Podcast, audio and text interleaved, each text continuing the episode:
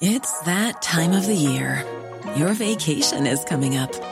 You can already hear the beach waves, feel the warm breeze, relax, and think about work.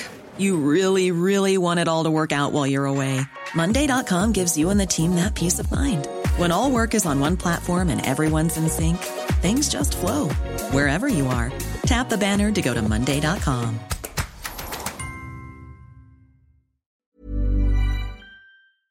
Hello, and welcome to the Rachman Review. I'm Gideon Rachman, Chief Foreign Affairs Commentator of the Financial Times. As of this week, we'll be changing this podcast to focus on the international aspects of the coronavirus crisis. There'll be two specific changes. First, the podcast is coming out from behind the FT's paywall, so it'll now be available to subscribers and non subscribers alike. Second, like many people, I'm currently stuck at home and unable to travel.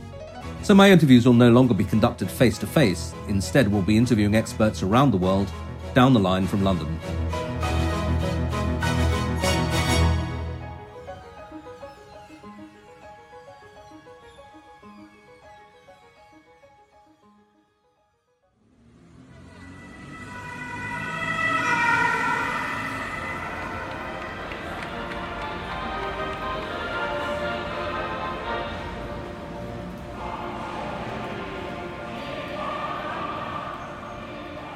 This week, I'm talking to the FT's correspondents in Italy and Spain, the two European countries that have so far been hardest hit by the epidemic.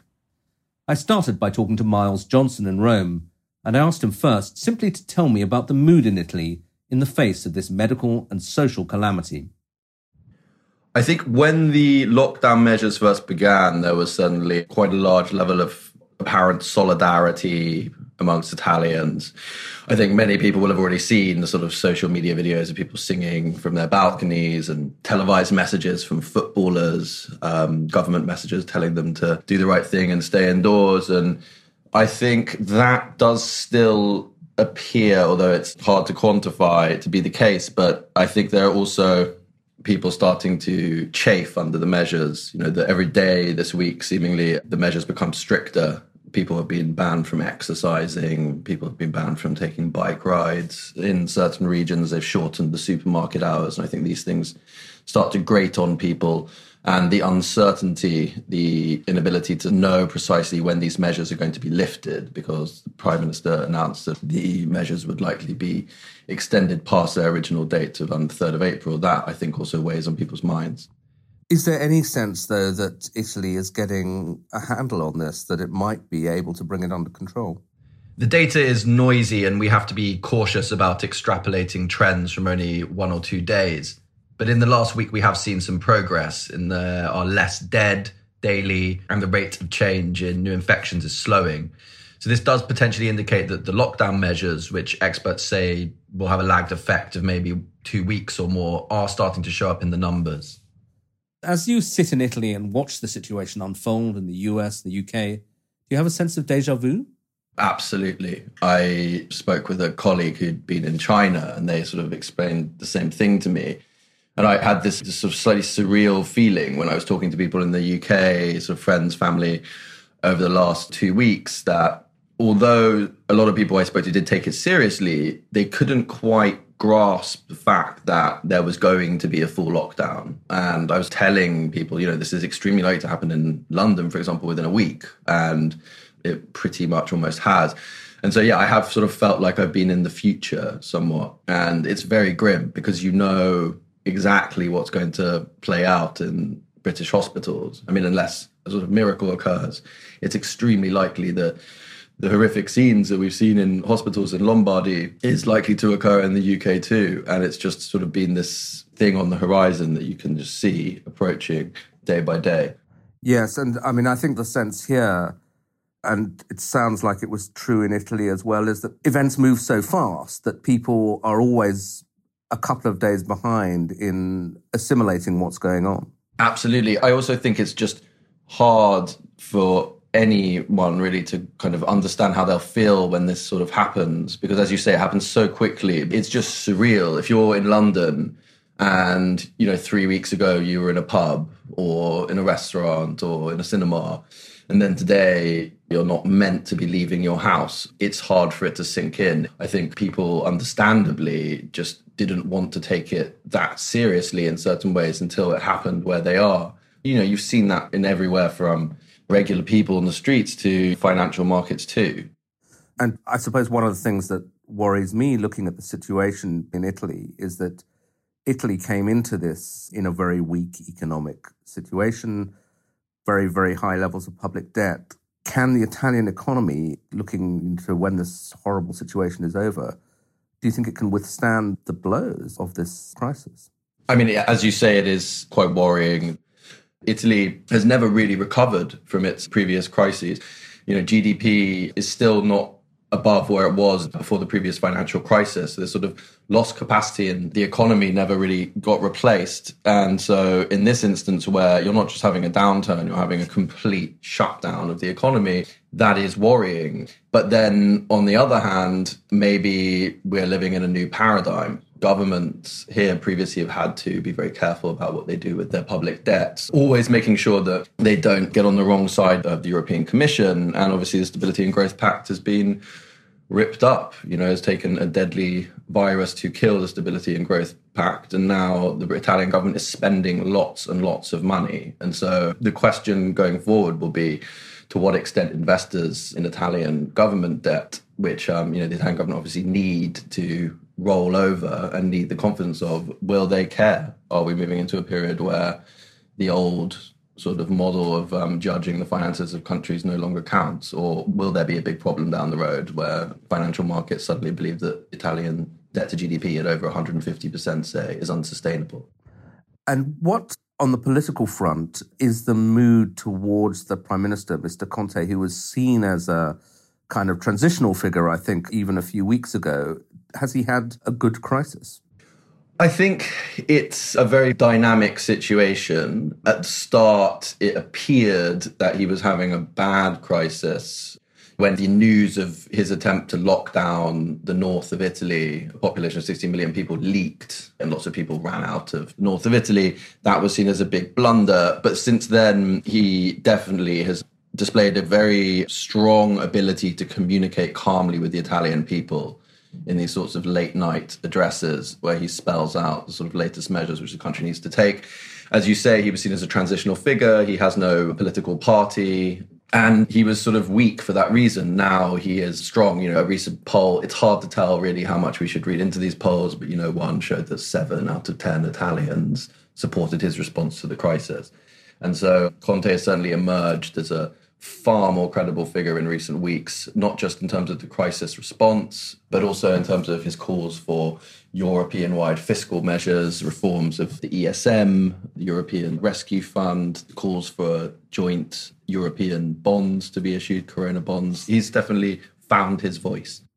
And finally, Miles, what of the general political mood in, in Italy towards the European Union? I mean, you wrote earlier that there was some sense that Italy had once again been left on its own. As you say, it's a very dynamic situation, but do you have any sense of how that debate's moving? I think there was certainly a sense that not enough was being done by Italy's neighbors to help Italy at a time of need. There was a request by Italy for urgent medical supplies and that was not answered by anyone in Europe at the time it was made. And instead, China came in and gave masks and respirators and sent some medical staff to Italy. And so that was a problem. But I think other things which created a big issue were the gaffe by Christine Lagarde, the president of the European Central Bank, when she said it was not her job to close spreads. That went down terribly in Italy that prompted criticism from Conte, the prime minister. It also prompted a sort of very terse late night statement from Sergio Mattarella, Italy's president, who is effectively a apolitical custodian of the Italian constitution. And he didn't name Lagarde, but he very clearly said that someone was causing problems for Italy at his time of need. There is this focus on Europe's response during this crisis, which has definitely improved somewhat as time has gone on.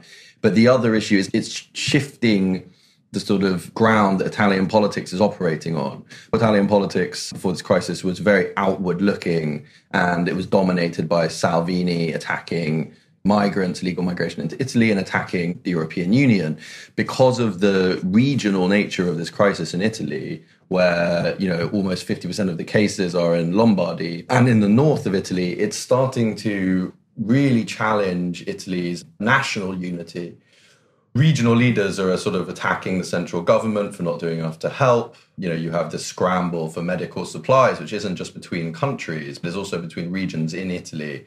And um, it's sort of certainly exacerbating Italy's north south divide and is repositioning to a certain extent the Lega because once there's no migrants coming in, Salvini's weapons are sort of blunted somewhat. Salvini's visibility has dropped quite sharply during this crisis, and instead the focus has been a lot more, understandably, on the regional governors in Lombardy and Veneto, who are Lega, who are managing this crisis. And suddenly the agenda, it feels, it's early days, but it feels that the agenda is shifting back away from Salvini's sort of pan Italian nationalism back to northern hyper devolution potentially in the future. That was Miles Johnson in Rome. I then spoke to Dan Dombey, our correspondent in Madrid, and asked him first to describe his life under lockdown. Well, Spain's been under lockdown for about a week now, and it's a very different kind of existence. It's much quieter. We're near a motorway, but now the only traffic you really hear are um, the wail of sirens, and I don't think they're police sirens. Of course, Madrid is definitely the worst affected part of Spain by the coronavirus and it has an elderly population, and uh, a lot of those people need to get to intensive care. So the noise is punctuated by ambulance sirens. But it's when you go outside that you see the difference. You know, in smaller shops, you're only going to have four or five people allowed in the shop at one time. You are allowed to go outside to go and get pharmaceuticals and to buy food and for some other purposes, but not to do exercise or anything like that and you'll see queues outside smaller shops. And I went to a bigger supermarket just a few days ago, and it was strange experience, a really very weird experience. Just before the lockdown, there was a real frenzy of panic buying. I remember I went a week ago, and a huge hypermarket had really almost no meat, no chicken, nothing, just stall after stall after stall of empty shelves. When I went a couple of days ago, it was different though. There was lots of produce there. There was fantastic seafood and so on, but there were police guarding the entrance to the supermarket to make sure too many people didn't go in. There were security guards in the supermarket itself, making sure that people didn't get too close to each other. There were products that were marked off with crime scene tape because their sale is not legal at the moment. You can only sell food and uh, drink and pharmaceuticals and other products, not gardening products. So the gardening products was kind of masked off with crime scene tape.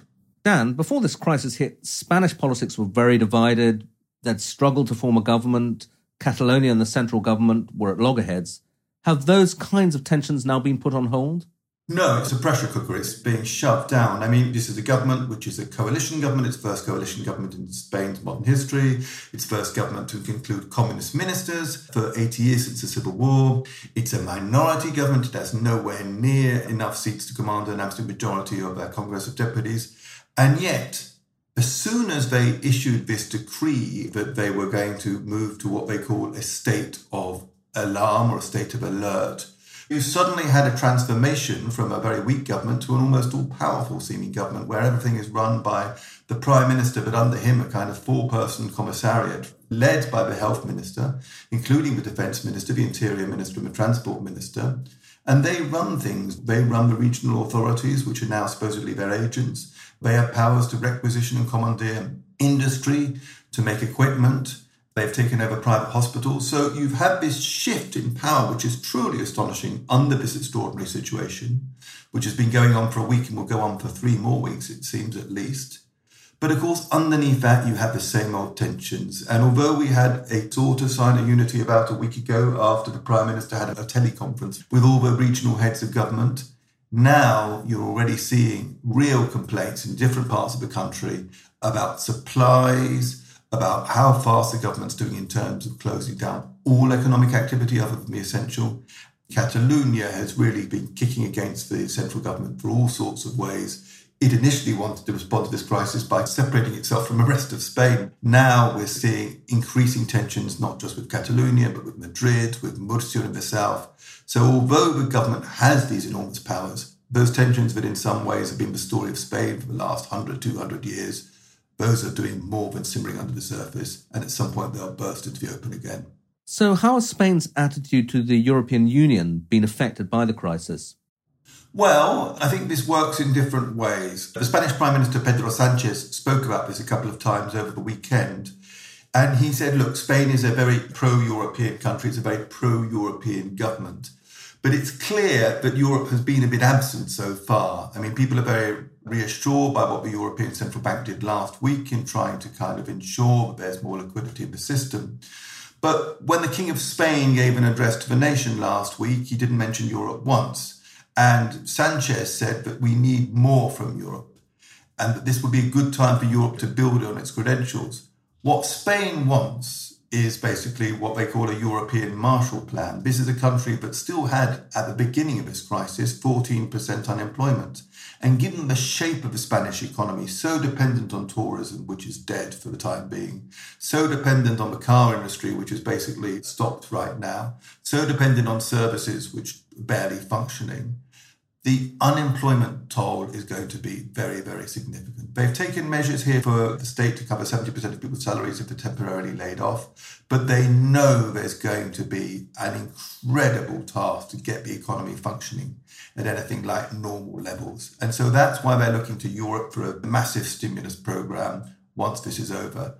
And of course, they're looking for euro bonds, mutualized debt. These, of course, are things that Northern European countries have been resisting for a very long time. But Spain, Italy, to an extent France, they really want these things. A country like this, which is still limping in some ways because of the wounds of the crisis 10 years ago, needs a very, very massive response.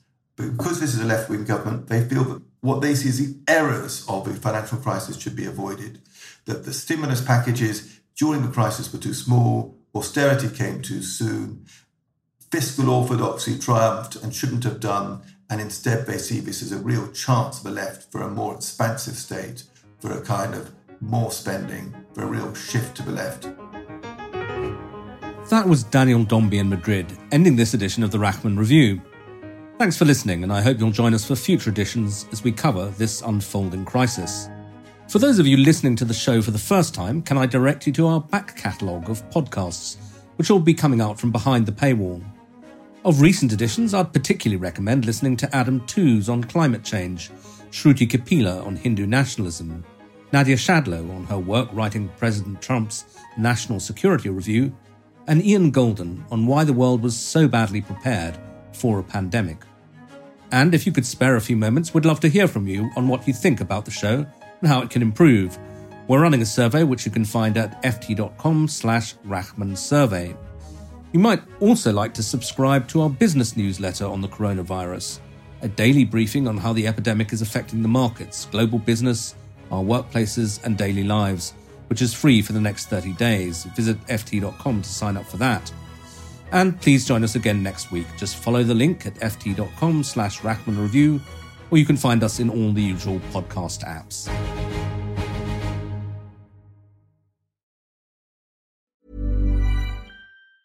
Hey, it's Danny Pellegrino from Everything Iconic. Ready to upgrade your style game without blowing your budget? Check out Quince. They've got all the good stuff shirts and polos, activewear, and fine leather goods, all at 50 to 80% less than other high end brands. And the best part? They're all about safe, ethical, and responsible manufacturing. Get that luxury vibe without the luxury price tag. Hit up quince.com slash upgrade for free shipping and 365 day returns on your next order. That's quince.com slash upgrade.